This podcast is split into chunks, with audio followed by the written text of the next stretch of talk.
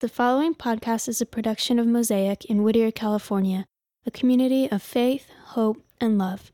For more information about Mosaic gatherings and events, please visit mosaic.org. All right. So last week we were discussing the conversation regarding uh, humility, and I pointed out that humility is sort of the environment um, and gratitude where you develop, um, you know, wholeness, integrity. You start to move forward as a whole person. And so we, we, we uh, came to the conclusion, or I guess I said because I had the microphone, but we came to the conclusion that, um, that humility is not disparaging or discounting or, or disowning your abilities and talents and strengths. Humility is fully accessing all of your power, all of your influence, all of your abilities, being fully aware of them, operating at all eight cylinders, your real sweet spot of your life, and then using that to care for others, serve others, and who are less powerful than you. And so we saw that in the scriptures where Jesus in John chapter 13 was uh, fully aware of who, uh, where he came from, so his connection to God, his identity. He had full access to all the power, quote, the Father had given him. And then third, he knew his destiny. And then uh, I just love the way that it's just written such a beautiful way um, that at that point he was going to show them the full extent of his love. And so what, is, what does love do? Love doesn't consume. That's not love. That's lust. Love serves. Love cares for others. And so we, you know, we, we got through that conversation.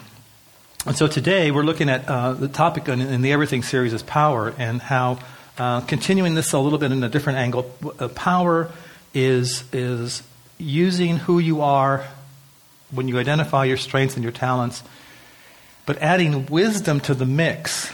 Because otherwise, you know, w- without without wisdom, you're just kind of a you're not a good person to be around. And what I mean is that you, you could be talented, you could be winsome, capable, efficient, but without wisdom, you end up hurting people by accident. And you sometimes uh, make dumb decisions that set you back. So I'm going to give you the punchline uh, up ahead. Uh, wisdom, if those of you who make notes, you, you know, wisdom is simply connecting the dots. It's not a, an accumulation of facts and, and knowledge that way you know, it's not knowing the answer to when was the War of 1812 fought. You know, it's, it's knowing. I thought that was funny in first service. First service, I got, I had a big chuckle. Second service blows. Uh, so wisdom is not like facts and knowledge because let's face it, some of you know very educated, knowledgeable people. They're stupid, right? They're not wise. They make dumb decisions. They're essentially operating like a 12 year old. Correct? It's like you're hesitating to admit the fact that you guys know these people, you know. Um, so we're going to look at wisdom, and, and, here's the question then to ask ourselves along the way: Is are, you a person that can generate wisdom in your life? Are you part of a community? Do you have a relationship where you are, uh, uh, you know, a generator of wisdom? You know how to do the right thing, and if you don't, you know how to get to the place to find out how to do the right thing. Are you a self-generator of wisdom? And, and that comes from a few places. There's actually a process. It's not just reading books, so that's helpful. It's not just um, you know, exposing yourself to people who are living their life well, though that's extremely helpful. But there has to be sort of a, a almost a soul environment for that to occur.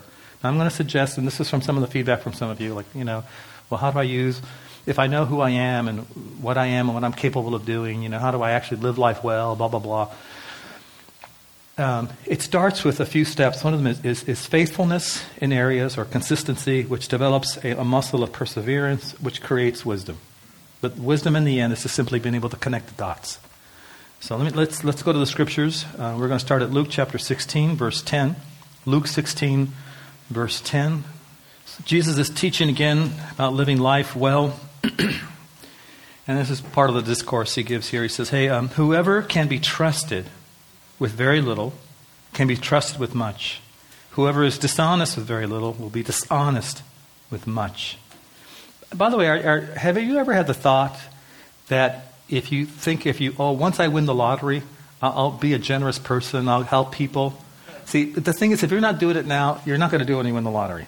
You know, it, it, because it's, it's the idea of your pattern with whatever you have is going to be the same pattern when you have more of it. All right. Uh, verse 11, right? Yeah. So if you have not been trustworthy in handling worldly wealth, who's going to trust you with real riches or true riches? And if you've not been trustworthy with someone else's property, who will give you property of your own? Now, this is where this verse is familiar, but maybe you have not seen this in the context. No servant, no person serves two masters. Either he will hate the one and love the other, or he'll be devoted to the one and despise the other. You can't not serve both God and money.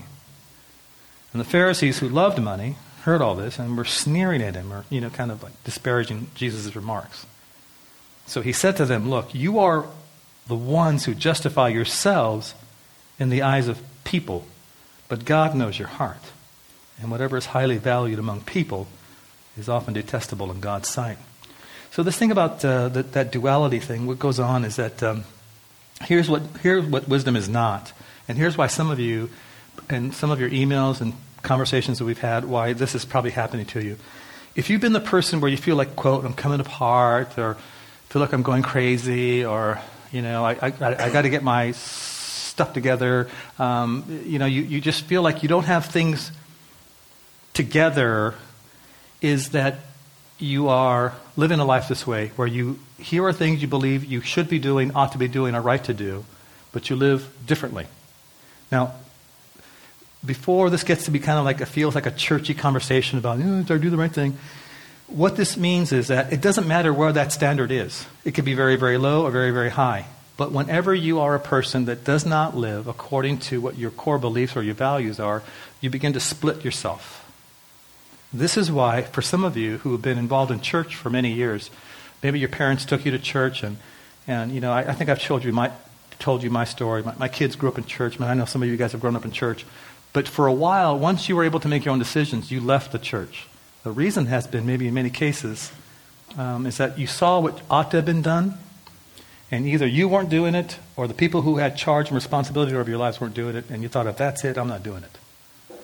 And I get that. So you begin to hate the one and you go to the other. So what ends up happening is that if you've been identifying or been part of a lifestyle that's a little bit dark or unhealthy, or in fact, it could be almost neutral, but it wasn't what you believed you ought to have been doing, you'll then click to the one that is more in tune to what you are. You begin to hang on to that, love that. It's not sustainable. So, whether you are in a religious environment because of school or a community, um, however you're, you know, whatever it might be, if you have an ideal and you're not living up to it, it's not sustainable. Sooner or later, something snaps, and it, it's your head, it's your soul, because you're splitting yourself in part. It really is, um, it, it's like a spiritual self injury. You are hurting yourself by living in, inconsistent. And I'm, I'm going to say something here that actually may sound odd. I, I, I, would tell you if you're going to be on the fence at, at some level, either embrace what you feel is not right and move on and find out that maybe it's not what you want, but to try to sit in between the two worlds and keep them compartmentalized, we're not, we're not just not built that way. You can't sustain that kind of mental, spiritual juggling in your head. So, part of faithfulness is actually living consistent to what you believe is right to do.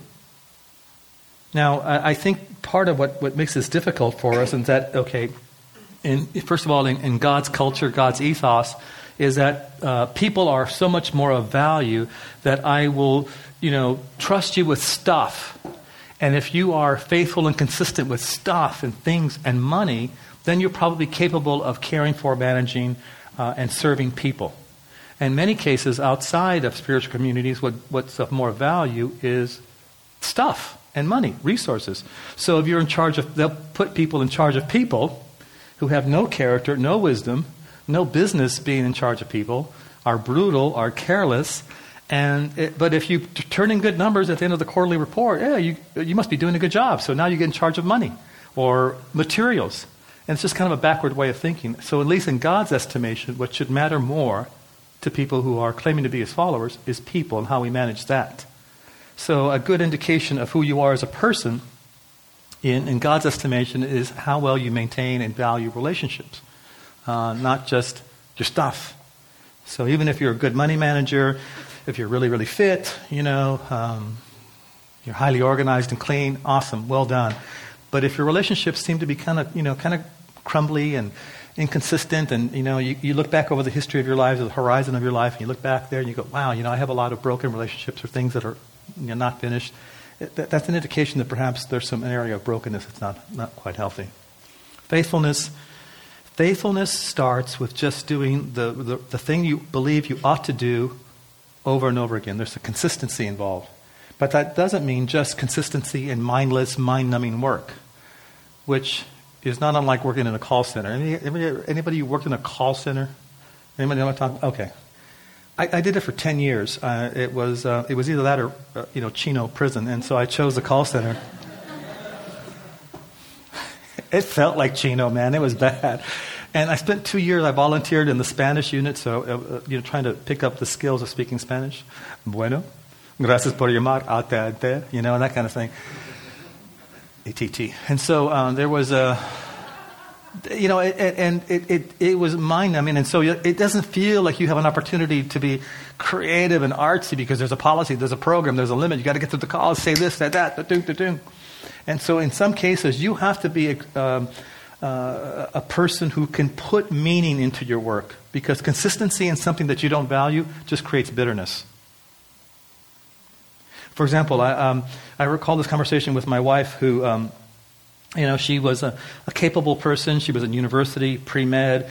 Uh, I met her. I was unemployed and in the hospital for, after self injury, and uh, she left that to marry me. So, you know, I guess I must have had some kind of game going on at the time, but uh, long since gone. And then um, so, uh, so, so we get married. She changes her name. We move into an apartment. Uh, we were across the street from my parents, and, and she just felt like I lost myself. Like I, I didn't have. And then we had kids right away. She recalls that when she was quote the housewife, and, and we homeschooled because it was the '80s. You know, we were Christians, so you had to do it. And then. Um, just a light bulb away from being Amish.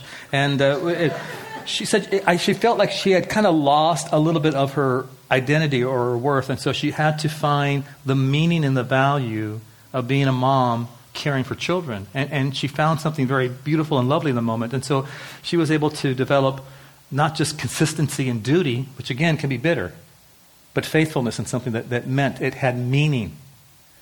If you are a manager, a, a supervisor, a CEO, you have to be able to tell the folks that you are leading what they're doing has meaning and why it has meaning for them to be able to be faithful in something that actually is generative in a positive way.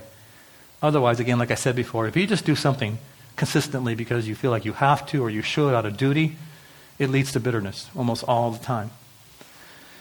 So, Jesus, and in this particular case, um, faithfulness, just doing something consistently over and over again, begins to uh, begin to exercise the muscle of perseverance. And let me say one last thing on this subject before I move on to perseverance. Um, anybody here a nail biter? Willing to admit it? Okay, you and I. And, and who else? You guys? Actually, you could just raise your hand. I could see it. Um, oh, yeah, you know. You remember the times because I, I do this. Remember the times you would bite it and it's bleeding? See, those of you who don't bite your nails, don't judge. Really? Don't judge. Don't judge. But those of us who do bite our nails, you know the ones like when, when there's a little bit of white and there's like four or five fingers? It's like Thanksgiving. I know you guys think that's weird, but uh, those of you who bite your nails, you, you get that. Because, I, I, mean, I've had that habit since um, my mom tells me I used to bite my toenails. I was 17. I don't recall that. That's an ugly picture. But uh, so I, I recall getting to the point where I was thinking, okay, and as you know, you never break a habit, you just replace it, right? Okay, so I had a friend who I was sharing this with. He goes, yeah, yeah, you know, uh, have you thought of uh, doing something with your hands instead of that? You know, I said, well, okay, so I discovered, oh, I discovered manicures. Oh man, listen, guys, if you don't get manicures and pedicures, you're, you're missing a whole there's a there's a, a level of beauty you are not experiencing in your life especially when they do the massage thing. I'm like a cat. But you know you don't want to go all the time so i, I, I bought the file thing and and there was this uh, semi-gloss uh, nail polish. Hey wait wait wait it gets worse. It's called manicure with the big m because it was like the male product. But in the end let's face it you're just painting your nails so you know so I would, I would find that if I try to maintain my nails instead of bite them, it was like a different habit. All right. So um, what I'm trying to point out is that when you commit to, okay, I'm going to stop biting my nails, I'm going to quit smoking, I'm going to stop cussing, I'm going to, you know, start eating healthy. Well, usually about an hour before you break that, right? and here's what happens. And this is where it, it, when it's dark, okay, I'm going to stop consuming porn. I'm going to stop doing this. I'm going to stop, you know, and, and then you, quote, do the thing all over again. But what we do sometimes, and what happens is that we identify with that habit, and we make that an identifier. I'm a person that consumes porn. Uh, I'm a nail biter. Uh, you follow? And we don't celebrate the small steps of faithfulness. And this is why it's, it's so powerful to have, uh, as I was sharing Thursday here at Elements, that there, there's a trust the power of community and the power of truth to be celebratory with you in those small steps. Because maybe today it's an hour. And the next day, after a while, you, you can go a day and a half, or a week, or a month, whatever it might be, right? It's just like with, uh, with addicts and AA, NACA, whatever, right? What is it? One day at a time. And sometimes, let's face it, for us, it's been a minute at a time or an hour at a time. And so, as faithfulness to, uh, to you know, good, healthy traits in your life, spiritual traits, mental traits, emotional traits, leads to longer and longer strides and moments of faithfulness until one day you wake up and you wonder, how did I get to be this person? When I think about my life, uh, how violent and out of control it was, uh, it's surprising. I recall, uh, boy, I recall lying in bed next to my wife one, one morning, and she said, You know, I just never thought I could ever love you again. Uh, you are not the same person. And it, it, it, it was surprising to realize I had changed, but it wasn't like this, you know. Well, there was a big transformation freedom thing that happened in my head, but, but it was, you know, steps towards that. And then all of a sudden you become that person that you want to become. Most of us want this, this huge Damascus Road, miraculous, boom moment without any effort, without any work. And if we don't have that, then, like the scriptures teach in Proverbs, that hope deferred makes the heart sick. You end up almost hating God for it, or you hate yourself for it, or you go back to identifying with the darkness that you were doing. So faithfulness is, is, is, you know, it's just doing the right thing on a consistent basis until it becomes the right thing in your life normally. Perseverance. We're going to go to Deuteronomy chapter 34. So let's turn there. Deuteronomy 34. 34 verse 5 says this And Moses, the servant of the Lord, died there in Moab, as the Lord had said. The Lord buried Moses in Moab in the valley opposite Beth Peor. But to this day, no one knows where his grave is. Moses was 120 years old when he died. His eyes were not weak, nor his strength gone. The Israelites grieved for Moses in the plains of Moab 30 days until the time of weeping and mourning was over. Now Joshua, the son of Nun, was filled with the spirit of wisdom because Moses had laid his hands on him. So the Israelites listened to him and did what the Lord had commanded Moses. Now, between verse 8 and 9, I'm going to read to you what happened. You know how I, I, I oh, always, here's what I find more, more interesting in stories. It's not this point and this point. What I love about stories is the gap in between the stories, the, the, the spaces in between. That's more interesting to me. So, what's more interesting to me in this story is what happened between verses 8 and 9. And I can tell you, because it happens to be in the scriptures this time, as opposed to me making it up as I go.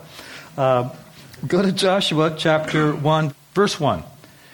After the death of Moses, the servant of the Lord, the Lord said to Joshua, son of Nun, Moses' aide, get ready, life changing information, Moses is dead.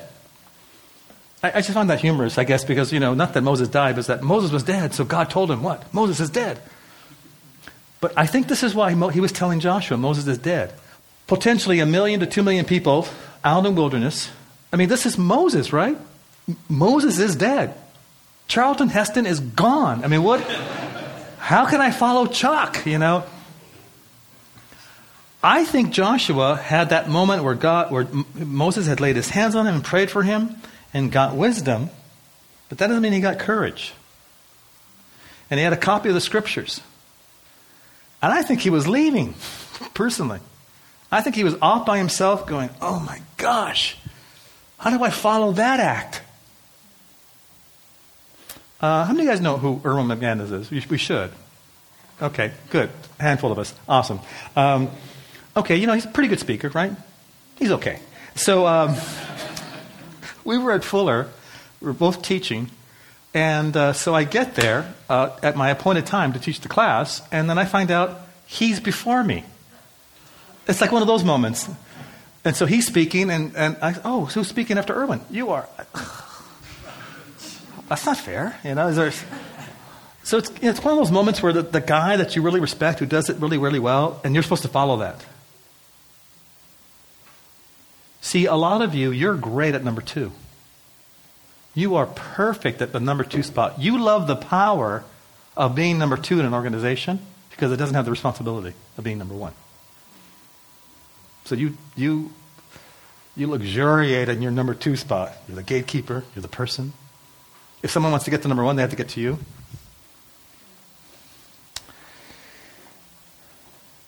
But now Moses is, the servant of the Lord is dead, and God is telling, I mean, I, I think Joshua is maybe leaving. Maybe he's like, how, how am I going to do this? And God has to come to him and say, look, dude, Moses is dead. These people need to be led and cared for. Drop down to verse 6 for just a moment. Be strong and courageous, because you will lead these people in, to inherit the land I swore to their forefathers to give them. Be strong and very courageous. Be careful to obey all the law my servant Moses gave them. Do not turn from it from the right or the left, that you may be successful wherever you go. Do not let this book of the law, this is why I think he had the scriptures, depart from your mouth. Meditate on it day and night so that you will be careful to do everything in it. Then you will have then you will be prosperous and successful. Have I not commanded you?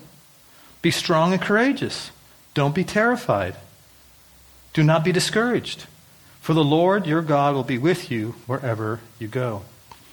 And, and just thinking in terms of how God speaks and directs and manages humanity, um, he wouldn't say, don't be terrified and don't be discouraged unless Joshua was terrified and discouraged. And uh, to step into that moment is probably a big deal for him. But for some of you, you're in the same spot. You've been faithful for a while.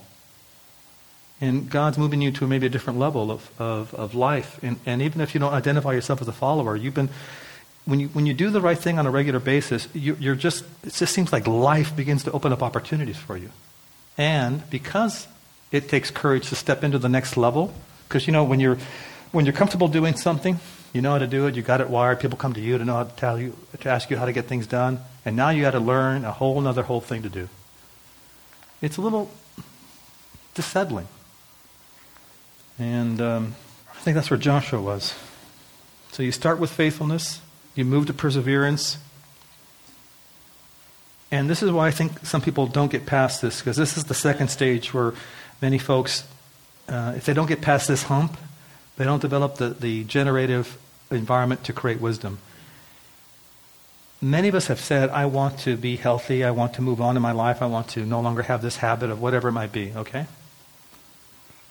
But if it gets awkward or hard, you stop. And you just, well, I it was going to be hard. I, just so there's no mistake any longer, let, let, me, let me share something with you that, that might be a secret or might have been surprising. If you plan to do anything that's healthy and, and good in your life, it's just going to be hard. this is why many people don't do it. Because if it was easy, we all would do it. So we know the parallel, right? If you want to lose weight, you want to work out. What's that? What's the hot yoga thing with the warm room? How do you pronounce it? Bikram? Bikram? Whatever. That yoga thing. Right? You want to get limber? It, it's, it's hard. I mean, it, it, we understand it in the physical realm, but somehow in the spiritual realm, we just think it just, just sort of happen. It doesn't just happen. There's intentional thought given to managing your spiritual life. And don't, I don't want to disparage this and make it just sort of a, a human effort. There is an energy and a power and, a, and God's Spirit who invades your soul and, and empowers you to, to finish and complete all that. But in the end, it requires some intentional thought. So I usually I think this is what happens to people. They stop because it, it got to be a problem. The other reason why I think people stop is because in some cases people are just fragile. Now, this isn't a judgment or a reaction, it's just a reality. So, let me give you um, Let me give you metaphors I think will work. Anybody here garden? Do? Okay, awesome. You do? Oh, awesome. All right. I, okay, I like gardens. I get gardens. I just won't never garden. You know, I just just don't. You know, it's not me. I mean, it, I have a negative emotional thing with it. You know, every Saturday with your mom and dad out there in the garden. No bueno. You know, I wanted to be inside dusting. You know, cleaning. That was my with the chiffon and pearls and the lemon pledge. I mean, I I love cleaning. I have a, a, an unhealthy proclivity towards cleaning products. I mean, you know, it, when the TV's on and there's a commercial for cleaning products, what's that? What's that? What's that? Swiffer? What is that Swiffer thing? What did I do? All right. So, any rate, um, you know how, how flowers are, are very beautiful? They can be, some of them when they blossom, but they're also very fragile. And, and they have certain care and environments. And, and, and so, but when they blossom, oh, you know, they're just gorgeous. Then there's grass. Grass, you walk on it, dogs poop on it, right?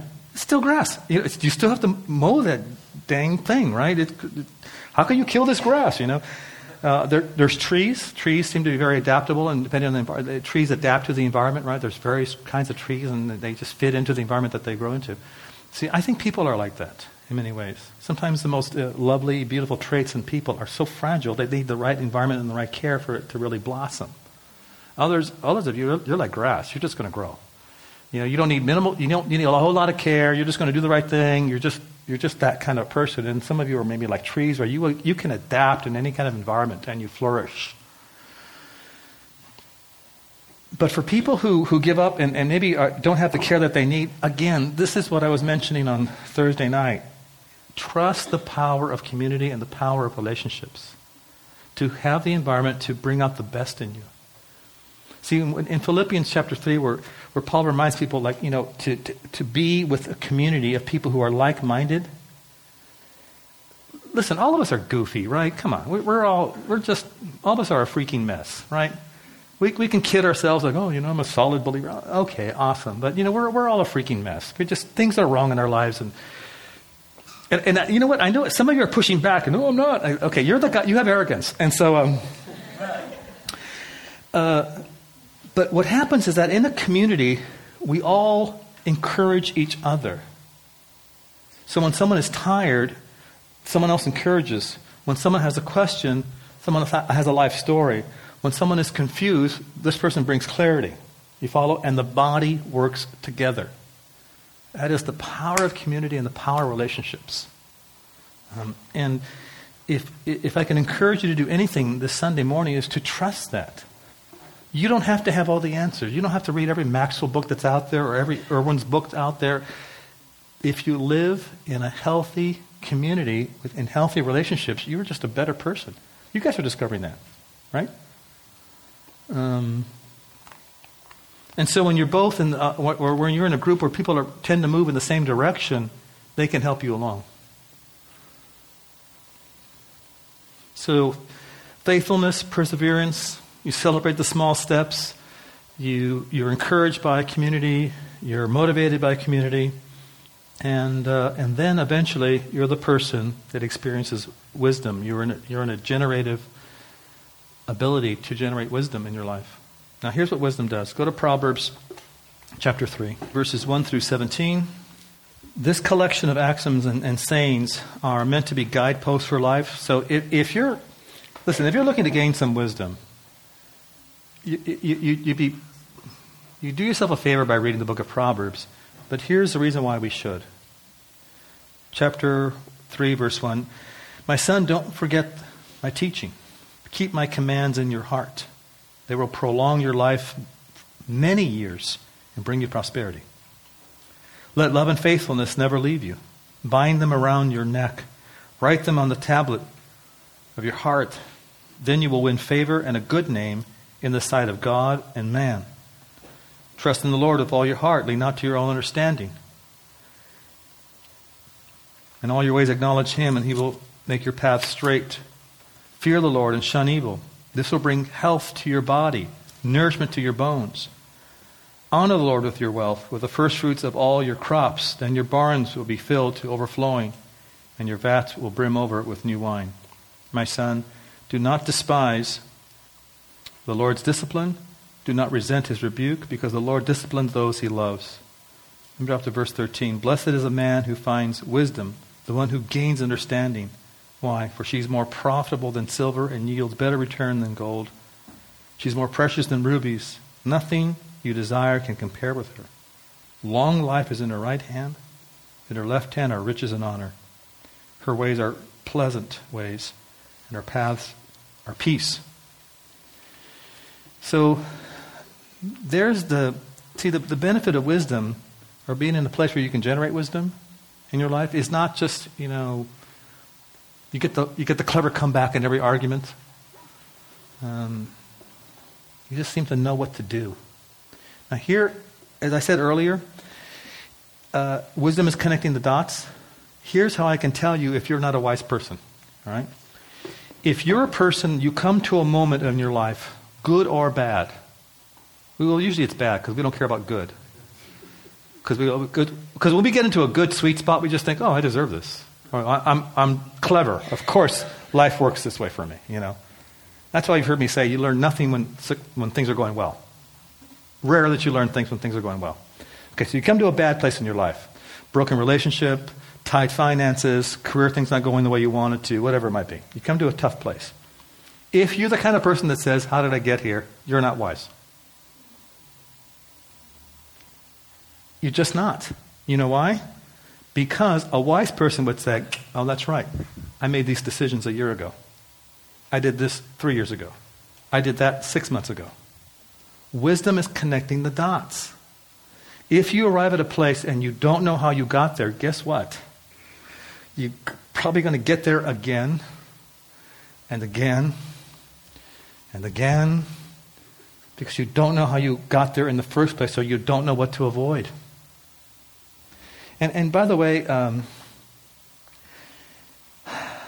boy, I can remember this. Um, there was a number of promotions that I, I, I didn't quite, you know, access.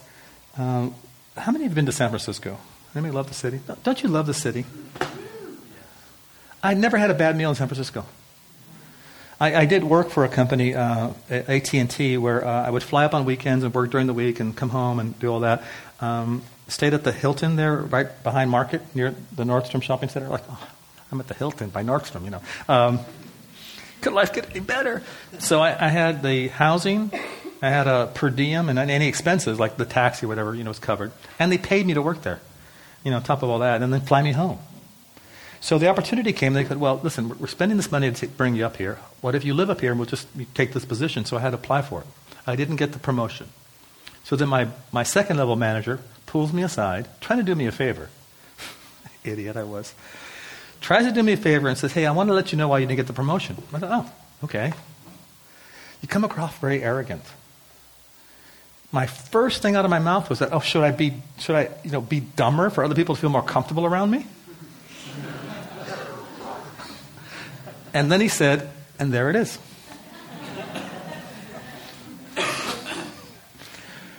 And I actually thought, what?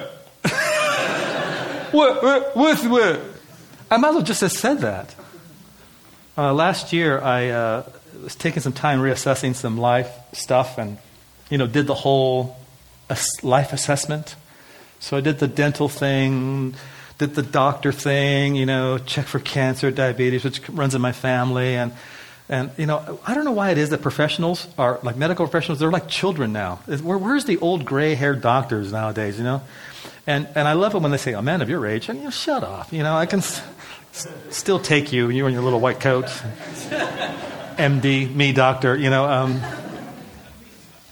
and then I did, the, did some strength assessments again, some temperament assessments, and then I did this thing that was really horrible. It's called the Birkman assessment. The Birkman was, uh, you know, it's supposed to point out your weaknesses. I thought, well, it's just going to be a paragraph, if that, you know. Uh, reams and reams of paper. And, um, and so I was told um, by the person who was actually paid for, it, for me to go through this process that, hey, you're probably going to push back on some of this stuff. You're not going to like what you hear. I said, well, is it about me? Yeah, I'll probably like it. And then so, because, right, you're, you always are your favorite subject. So one of the measurements was idea of self-esteem. It measures from 2 to 99. 2 being the lowest, 99 being the highest. So I and another fellow get two. And, the, and, and this is, a, by the way, this is the group of leaders from Mosaic. So I'm thinking, well, I'm, I'm not emotionally crippled.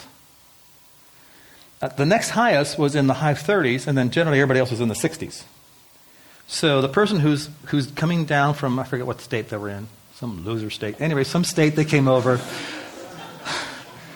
was on the coast. So anyway, so came, came from some other state, and he was explaining what this means. And I said, well, I don't, you know, I don't, I'm not a two. He, oh, no, no, this, this doesn't mean you have a low self-esteem. It means it's way off the chart. Okay, can you unwrap that for me? And, and then my friend says, you're not going to like this. I thought, all right. What this means is that it says that you think you're right most of the time. So I'm thinking, that's a healthy trait. And, he points out, you think you know more than everyone else. Again, healthy trait. And, uh, like, well, what if I do? And so, um,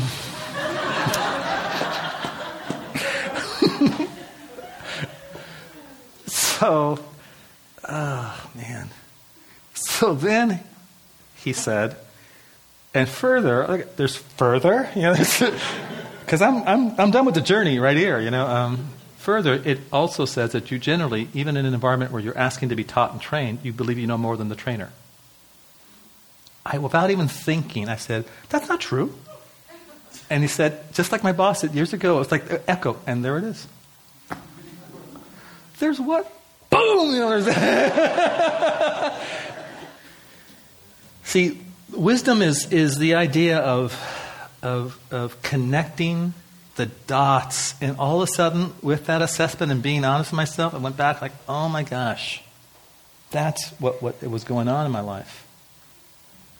And if you get to a place where you don't know why you're always coming up to the same problem, huh, I'll put it this way. If you get the same problem over and over again, like you seem to be dating the same kind of creepy person, okay, one or two options. Either you're like a creepy person magnet, right? Some of our souls can be that damaged. They, they, tune, they tune that way. They do. Or you are just a person that's attracted to that kind of darkness. Right? Now, see, wisdom would tell you which one. If you're always a person that you always seem to be like you're in that financial problem yet again, okay, either money hates you, or perhaps you have an issue with money being identified with your emotional self worth and other issues. You follow? I mean, so if you're, if you're coming to the same thing over and over again, it's probably you. But by the same token, and I've had this happen once or twice here at Mosaic, you just say the same thing over and over again. Okay. Is it possible that God's not having any other conversation with you because you're not listening to the one He wants to have with you? I mean, that, that possibility does exist. Um, or maybe I, I am a one trick pony. But I tend to think that maybe if that's all you're hearing, is that perhaps God, in His kindness, understand this, in His kindness, He's trying to have a conversation with you that you're refusing to have. And He's not going to have another one until you have this one. Wisdom is understanding the relationship between your actions and decisions and the effects. All right, let me I'll close with this another uh, five minutes. We're going to read another big block of scripture here. So go to Romans 12 for just a moment. Talk a little bit more about the community. As Paul's habit, in all of his letters, he writes um, uh, some theology. He explains things. He addresses some church issues. And then in the, in the last part of his letters, he'll always uh, uh, explain how to live that out practically. Here's the application. Here's how you do this. Here's, here's how you do this theology I just shared with you. Okay, so Romans 12, through, through in Romans 1 through 8, theology, how to live, who you are, some of the crises that happen in, in your life. In fact, it's almost like a mini Bible. By the way, I know that we give people the book of John when they're brand new followers, because that's easy to understand, right? You know, in the beginning was the Word, was with God, the Word was God. Oh, yeah, that's clear. Yeah. And then like, it's almost like John gets lost for like 10, 15 verses. Apparently, eh, we saw his grace. Oh, and by the way, the Word, because that's easy to follow. But Romans 1 through 8 is actually a, probably a clearer understanding of from beginning of creation until Jesus enters your life, Your, your story can be found in God's story there. And then in verses, chapters 9, 10, and 11, he talks about uh, his, God's people, Israel, their, their past state, their present state, their future state. But then in 12, he wraps his arms around all of his teaching and his talks and says, Now here's how you live it out in the community. So that's what Romans 12 starts. Romans 12, uh, verse 1. Therefore, I urge you, brothers, in view of God's mercy, to offer your bodies as living sacrifices, holy and pleasing to God. This is your spiritual act of worship. Do not conform any longer to the pattern of this world, but be transformed by the renewing of your mind. Then you'll be able to test and approve what God's will is, his uh, good, pleasing, and perfect will. For by grace given me, I say to every one of you, do not think of yourself more highly than you ought but rather think of yourself with sober judgment or clear or accurate judgment in accordance with the measure of faith God has given you. Just as each of us has one body with many members, and these members do not all have the same function, so in Christ we who are many form one body. Each member belongs to all the others. That's a power of community, power of friendships and relationships. We have different gifts according to the grace given us. So if a person's gift is prophesying, let them prophesy in proportion to their faith. If it is serving, let them serve. If it is teaching, let them teach. If it's encouraging, let them encourage. If it's contributing to the needs of others, let them contribute generously. If it's leadership, let them govern diligently. And if it's showing mercy, let them do it cheerfully.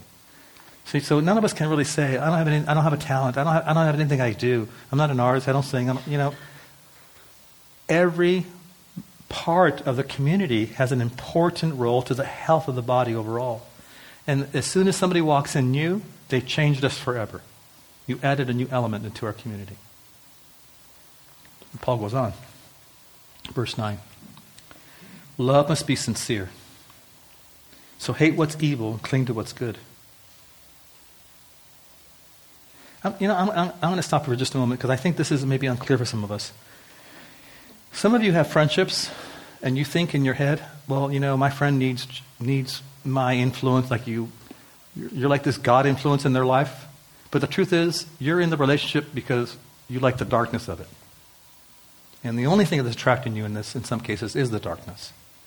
Um, so this is why what says love must be sincere is that sometimes we're not really, we're not even really honest with ourselves, and we, we, you know, we, we're not clear on our own motivation. That sometimes we're in a relationship that really you're not helping them connect to God. You're actually a hurdle for them connecting to God. Hate what's evil, cling to what's good. Be devoted to one another in brotherly love. Honor one another above yourselves.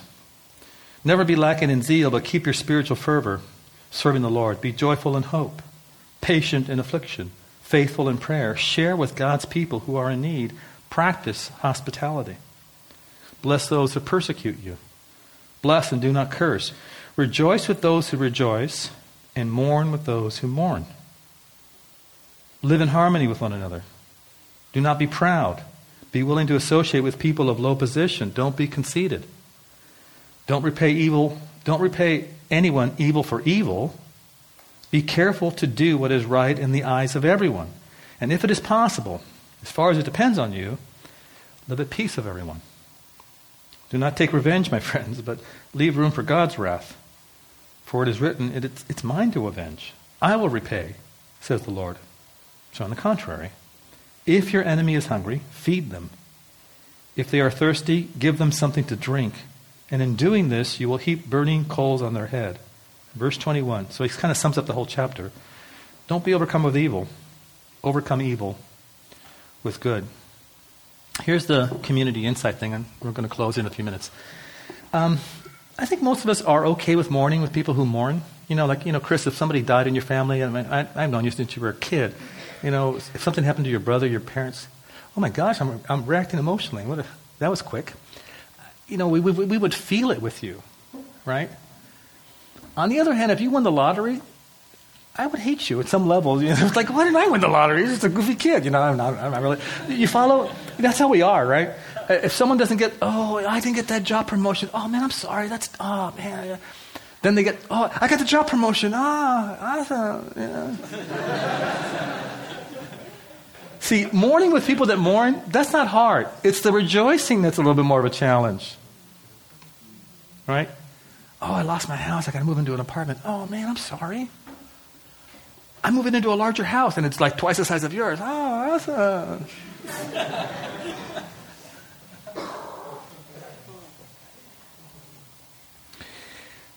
I mentioned that I think we learn very little when, when things are going well in our lives, and we learn more when we're in mourning.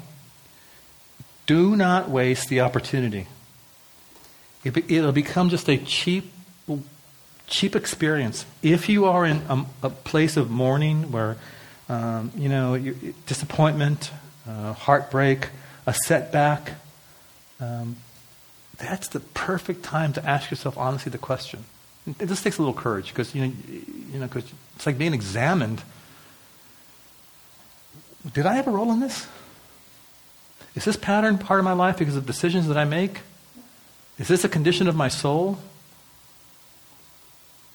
See, a person without wisdom is, is it will be surprised at what happens to them. How did, how did this happen? A person with wisdom understands I'm here because I did this in the past. And they connect the dots. So your life should not be a surprise to you. If it is, I, I mean, I love you guys, but if you're in a moment of surprise right now, whether things are well or things are bad, you're not wise. And success and tragedy will come as happenstances. You'll never know when you're going to have either one because you're not connecting the dots. I'm going to pray and dismiss with you guys. So let, let's.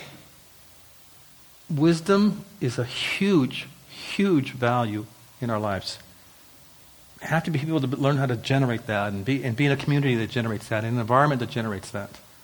If you don't know how to generate that, follow the scriptures. And if you don't know how you got to where you are, you're not a person that's wise, and this is a good place to start. Utilize the times of mourning to ask yourself those questions Where what have I done to get to this place? How, how am I damaged? Um, what have I done? What, what has been done to me that I. You know what? We get to a place where we're so damaged, we prefer abuse than healthy living. Have you noticed that? You actually prefer abuse. You prefer what's painful than what's healthy because it just feels more natural you're, you're, you're just not in a good place. No matter who you are, believer or not, you're not in a good place if you tend to prefer unhealthy life. Thank you for listening to this production by Mosaic Whittier, a community of faith, hope, and love. For more information about Mosaic gatherings and events, please visit mosaic.org.